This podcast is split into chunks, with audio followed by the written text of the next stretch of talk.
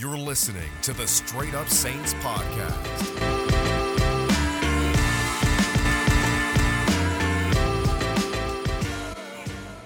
What's up, Who Dat Nation? Welcome back inside another edition of the Straight Up Saints podcast. It's your host, Chris Rosevoglu. Make sure to follow me on Twitter at Rosevoglu Report and on Instagram at Saints underscore straight up. And yet again, the Saints end up losing in not even heartbreaking fashion, more frustrating fashion. Uh, they're dropped to one and two. This does not look like the team that people thought they would be a couple months ago. And I think it's safe to say after three weeks, if you're still thinking, oh, this is going to be a ride into the sunset Super Bowl season for Drew Brees, get that idea out of your head because that's not going to happen with the way this team's playing football. Now that doesn't mean they can't get there, but right now this looks like an underachieving 7 and 9 football team. It looks like a 2014 defense with a quarterback unafraid to pull the trigger on deep shots and just double clutching every single time he snaps the football and there's so many issues that we need to address and I'll talk about in this one. And it's not going to be like the previous um, podcast after the Raiders game where I was frustrated because that was one of those games where the team just flat out didn't show up. This Saints team did show up for spurts of this game but it comes down to not being disciplined and just not being smart from the coaching staff. Uh, and that's something that us Saints fans have not done a good enough job of doing. So everyone's quick to blame Drew Brees. Everyone's quick to get on Cam Jordan, on Marshon Lattimore, Malcolm Jenkins, uh, Andrus Peat, whoever the hell you want to get on. But let's talk about Sean Payton. Let's talk about what this man has not done in September. And it happens every single year, and you think you change it, but he just keeps getting worse in the month of September. I don't understand what he's doing as a play caller. Do I think that Drew Brees is limiting the playbook? Absolutely, because he can't throw deep anymore, and he's not even trying to throw deep, which is an issue because you're letting defenses constantly creep up closer to the line of scrimmage. They're jamming, they're playing, playing press coverage because they don't think you're going to throw it over the top. And let's be real, he's not going to. Um, but at the same time, I don't know what Sean Payton's doing. So let's go back and look at what happened last night against the Packers. Drew Brees, who I think struggled in the first half, didn't look confident suddenly starts making better throws after that uh, touchdown and the half to Emmanuel Sanders. He's starting to hit some of those throws. He's hitting a couple of dig routes to Sanders. He hit Jared Cook on a deep crossing route for about 15, and it looks like he's starting to get in rhythm. Then they put in Taysom Hill. Taysom Hill, for some reason, still doesn't know how to run a read option, which is a high school play for the love of God. And he fumbles the football. The Packers get it, and, and right there, momentum is killed. This team did not have anything left, and the Packers just ended it right there and took the kill shot when they had it. And I have been one of those people that says the Saints have to use Taysom Hill. They have to use him more. You can't pay him and not use him. That makes no sense to pay this guy money and just not use him at all. That being said, when your quarterback who's struggling this entire season finally gets in rhythm, when you decide to take him out right then and there, you better hope you have something drawn up better than a goddamn read option play because I really don't know what the thought process is there. You know Taysom Hill can't run read option well. He makes the wrong read every single time. He made the wrong read again on that play when he should have gave it to Murray. He pulls out, and guess what happens? He fumbles the football, which is the first time he's made a real big mistake. And I'm sure Twitter had a field day with Taysom Hill making a mistake because Sean Payton was dumb enough to pay him all that money. But let's be real. He did make a mistake, and he made a mistake that cost him the game. We can go through all the players that didn't play well, and I will in just a little bit. But that fumble killed any momentum the Saints have. The defense makes a killer stop on fourth down, and all of a sudden, you just fumble the ball, give it right back to Aaron Rodgers, who goes out there and quickly quickly puts up, I believe, a, a, field goal drive for them, and the Saints offense just goes three and out after. They just look stagnant. I don't understand what Sean Payton was doing there. And I know Sean Payton's a coach that when they get into October, he really hits the ground running. That Saints team in October is usually unbeatable. And with the way this schedule looks this year, they should have chances to win their, all their October games. I'm not denying that, but you cannot in the NFC when only one team gets a bye week think, oh yeah, we can just turn it on in October, we'll be fine. Doesn't work that way. It really doesn't. You got to look at the rest of the NFC. You got to see a team like the Bears are cooking, the Packers are cooking. You got the whole NFC West is good. Every single team in the NFC West is good. You can't just you know think to yourself, "Oh, we'll be fine when we get to October." It does not work that way in this NFC. But let's talk about another main issue from this game, and I'll address Brees in a little bit. I'm sure that'll be a you know a talking point for a lot of shows today. Um, and not saying it shouldn't, um, but there's a bigger issue to address here, and that bigger issue is the Saints defense. Because do you know how many points the Saints defense has given up in the last two weeks combined? They've given up 71 points. 71. I don't know when we turned back the clock and went to this 2014 Jairus Byrd defense that absolutely sucks at everything, has zero identity, but here we are. They looked great in week one. I even thought to myself, this is a defense in terms of talent that is capable of carrying this football team in certain spurts. That is not the case. This defense is a bad defense. And if the only thing you're good at defensively is just hoping the other team makes bad passes, I don't know what you're good at then. Because Tom Brady made bad passes week one, the Saints intercepted him. Week two, this team let Derek Carr just throw all over them. Week three, they let Aaron Rodgers, without his best wide receiver, throw all over them. And there's a lot of guys who deserve responsibility here. I'm going to take out two and say they've been playing good football because they have. I think Trey Hendrickson's been playing good football. I think Demario Davis, per usual, is playing good football. There are a couple guys that I really need to get on here, and it all starts with number 94, who I'm sure is going to have some stupid, sarcastic comment this week. But Cam Jordan, where are you? It's three games. You don't have a sack. Three games. You do have a wise crack about the Buccaneers' uh, home crowd. You do have a wise remark about the 24 hour rule. You do have another remark about frustration. You know what's frustration when the Saints pay you a lot of money and you don't have a sack through three weeks? That's frustration. When Marcus Davenport misses time, you know you have to shoulder the load and you don't have a sack. That's frustration. When Marcedes Lewis, a veteran tight end who really shouldn't be in the National Football League anymore, he's washed up, in my opinion, blocks you for a rushing touchdown for Aaron Jones. That's frustration when a 30 plus year old tight end is blocking your best defensive end with ease, too, mind you, one on one. That is an issue. And Cam Jordan will maybe turn it around. I'm not saying he's washed up because he's still in his prime in terms of years. But what the hell is going on? I mean, he hasn't done anything productive. He looks terrible out there. Trey Hendrickson's by far their best defensive end. And I'd go as far to say Carl Granderson's been their second best defensive end. Cam Jordan has been terrible. And that is part of the issue. The Saints have never had a secondary that locks people up. Do they have occasional games where they do it? Absolutely. But what they usually rely on is Cam Jordan to give them 15 sacks. That's out the window. Unless Cam's going to get 15 sacks in 13 games, it's not going to happen this year.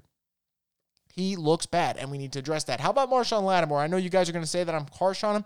I thought he didn't play a bad game. He made two big mistakes that were huge, but other than that, I thought he played a decent game. But I, I want to know why Lattimore's programmed the way he is. Like, why do you need to face a big time receiver to give your best every single snap? And it's something that the Saints are going to have to address when they're in contract negotiations. And for you guys just listening right now, I need to, you know, throw this out there. I want the Saints to keep Lattimore long term because I don't think it's easy to find a cornerback better than Lattimore long term. So I think you keep him. But you need to figure out that issue because if you don't, for the next four or five years, you're going to be paying him and you're going to be like, man, he doesn't bring it every single snap for every single game.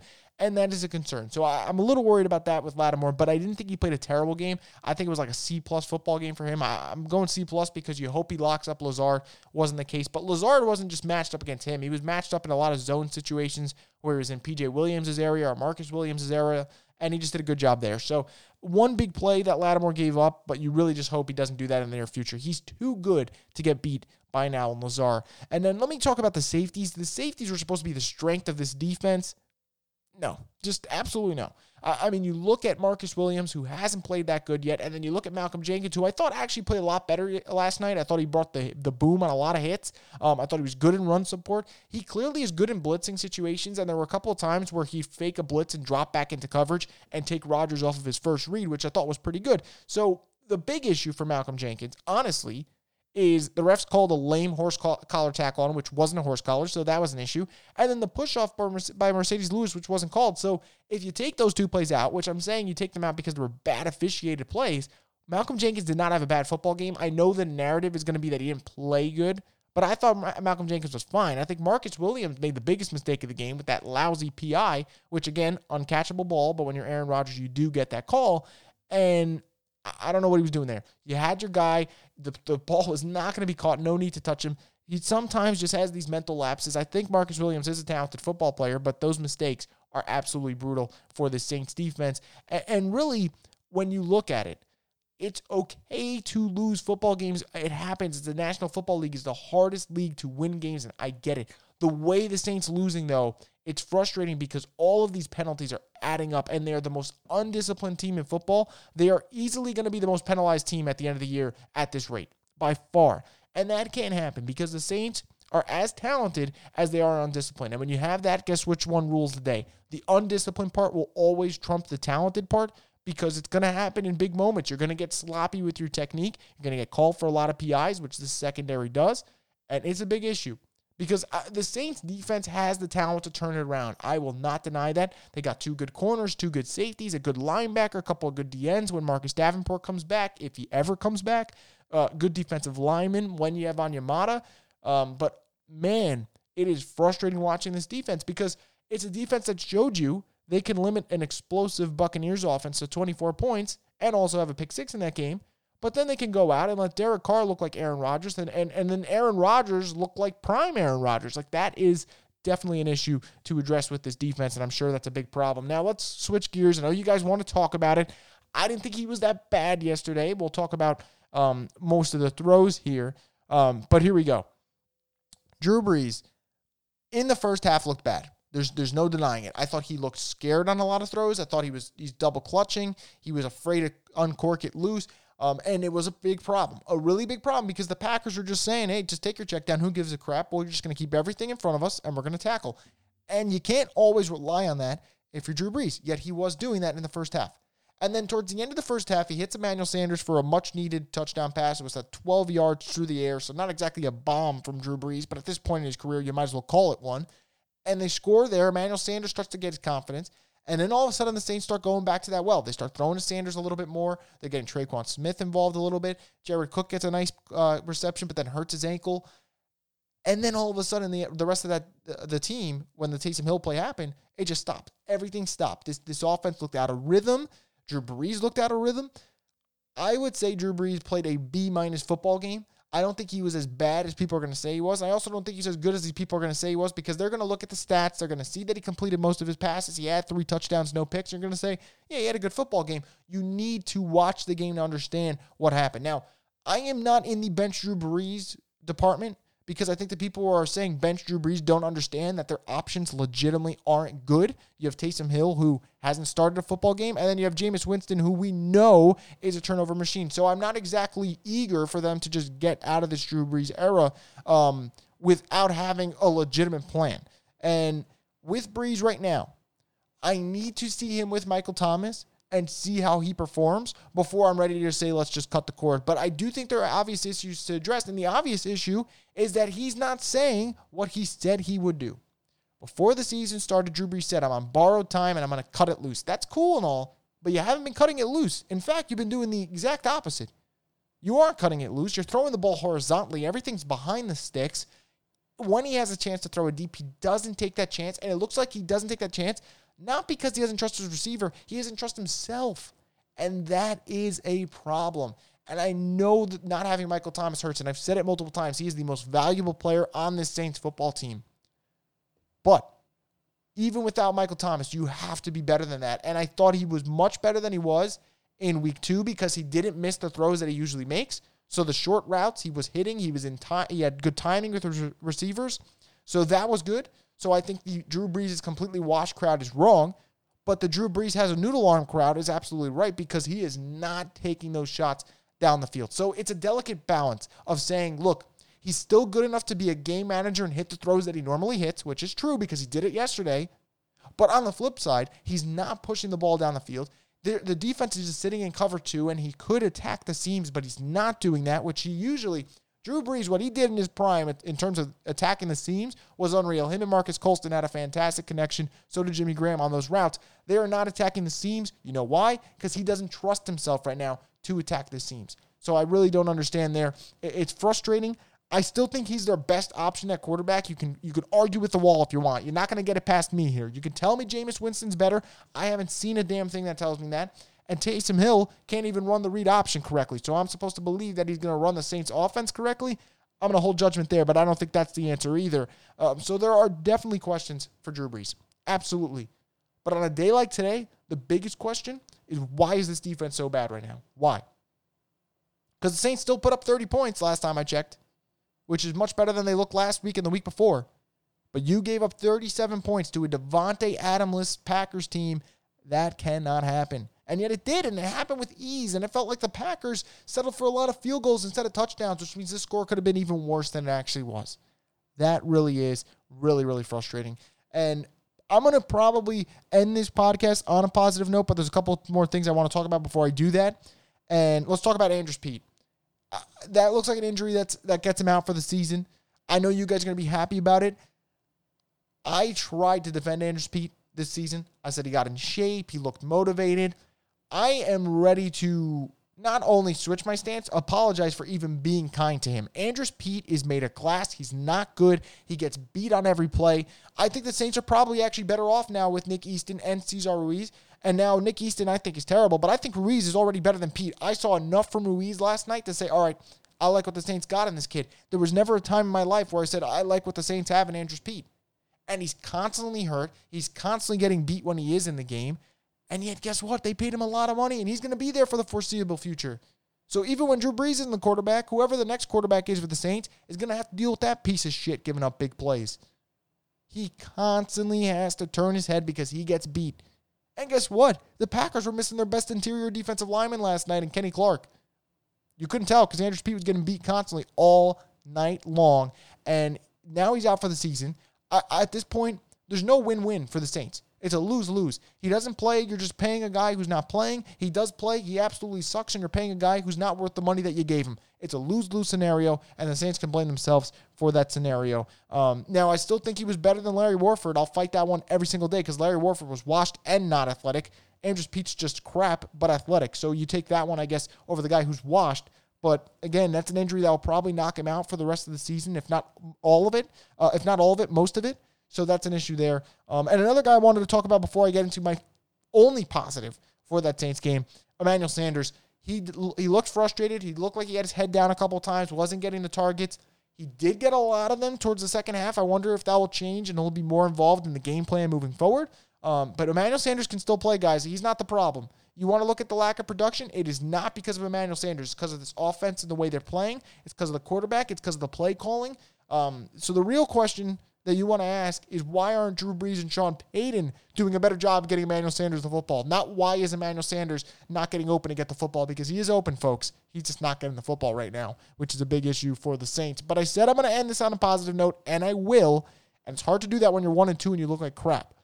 But I'll say this: if you had any doubts about whether or not the Saints were right in paying Alvin Kamara, last night should have erased them. He's that good. Right now, through three weeks, and this is only three weeks, and I get it, He's the best running back in football by a wide margin. And a lot of people are going to sit here and say, Are you overreacting? Why can't I say that? For the last couple of years, we have been playing, oh, he's the best running back in the league by a year to year basis. No one said Christian McCaffrey was the best running back in the NFL prior to last season. No one said that. And then he had a really good year, and we said, All right, CMC, best running back in the NFL. Guess what? Alvin Kamara right now is the best running back in the NFL. We could play this year to year bullshit all the time, but when it works in the Saints' favors, we have to cut it out. I don't think so. He is playing outstanding football. His yards per touch is up. He has over 10 yards per reception. So basically, every time you're giving him the ball, he's getting a first down. He looks sharp on his cuts. He never looks like he's moving. And the Saints, the way they're using him touch wise, not bad. 19 touches yesterday. I believe 11 of them were through the air, which means you're doing a good job of using him more as a receiver, not taking as many hits as he would as a running back.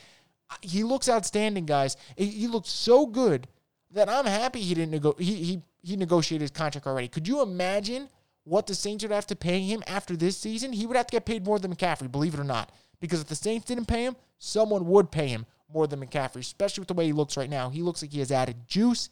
He is breaking tackles, making guys miss. You're throwing the ball behind the sticks, and he's getting at least 10 yards every time.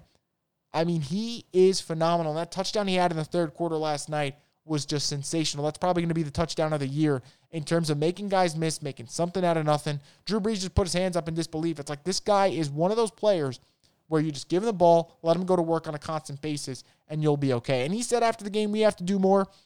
I know he's being politically correct here. He doesn't have to do more. He is doing more than enough. The rest of the team needs to help Alvin Kamara because right now, through three weeks, he has been by far the best player on the Saints football team. By far the best player. Um, but uh, look on the on the bright side, the Saints do have their wide receiver of the future and running back of the future locked up for a long time, and that is at least good news. And it's tough to find good news when your team is one and two, but that would be the one positive here. And I'm going to end it on that note because I really don't want to get too much into this game and start crying over it. And here's the deal: the Saints defense didn't show up, and their offense isn't pushing the ball down the field. It's that simple.